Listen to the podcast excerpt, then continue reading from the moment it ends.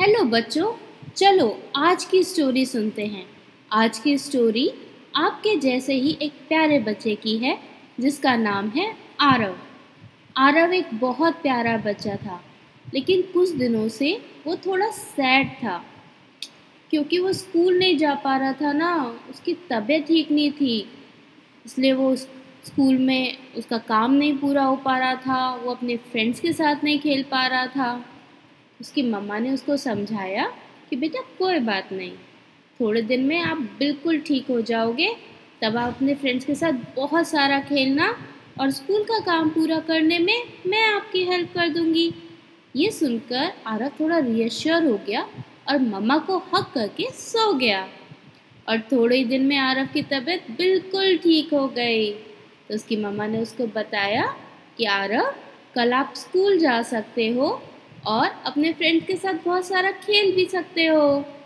ये सुन के आरव इतना खुश हुआ और जल्दी से जाकर उसने अपना बैग भी पैक कर लिया अगले दिन के लिए। उसको जो जो बुक्स चाहिए थी कॉपीज चाहिए थी, उसने सब अपने बैग में लगा के पहले से रख ली। अब इवनिंग हुई तो आरव ने सोचा बाहर देख के आता हूँ। कोई फ्रेंड्स बाहर खेल रहे हैं क्या? तो जब आरव अपने गेट पे गया तो उसने वहाँ पे क्या देखा? वहाँ पर एक छोटा सा पपी था, लेकिन वो पपी चल नहीं पा रहा था।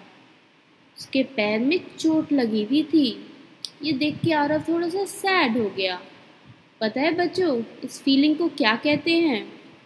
इस फीलिंग को कहते हैं एम्पथी जब हम वो फीलिंग फील कर पाते हैं, जैसे हम सैड होते हैं तो हमें जैसा फील होता है और हम किसी को देखेंगे और हमें लगे वो भी सैड है तो हमें समझ में आता है कि अच्छा इसको भी ऐसा ही लग रहा होगा। तो हमें सबके लिए एम्पैथी रखनी चाहिए अपने मन में। तो अब आरव उसने सोचा अब इस पपी की हेल्प कैसे की जाए?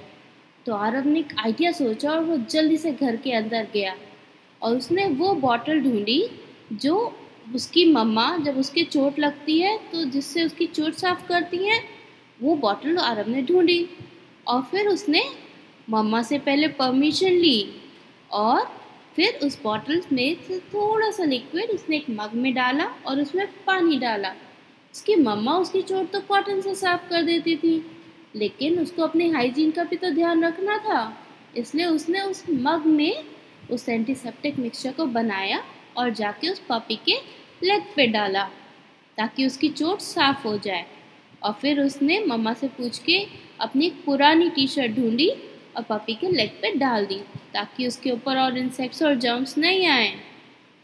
फिर अरब ने सोचा, अरे, इस पपी को भूख भी तो लग रही होगी, ये कब से कहीं नहीं गया? इसके चोट लगी हुई थी।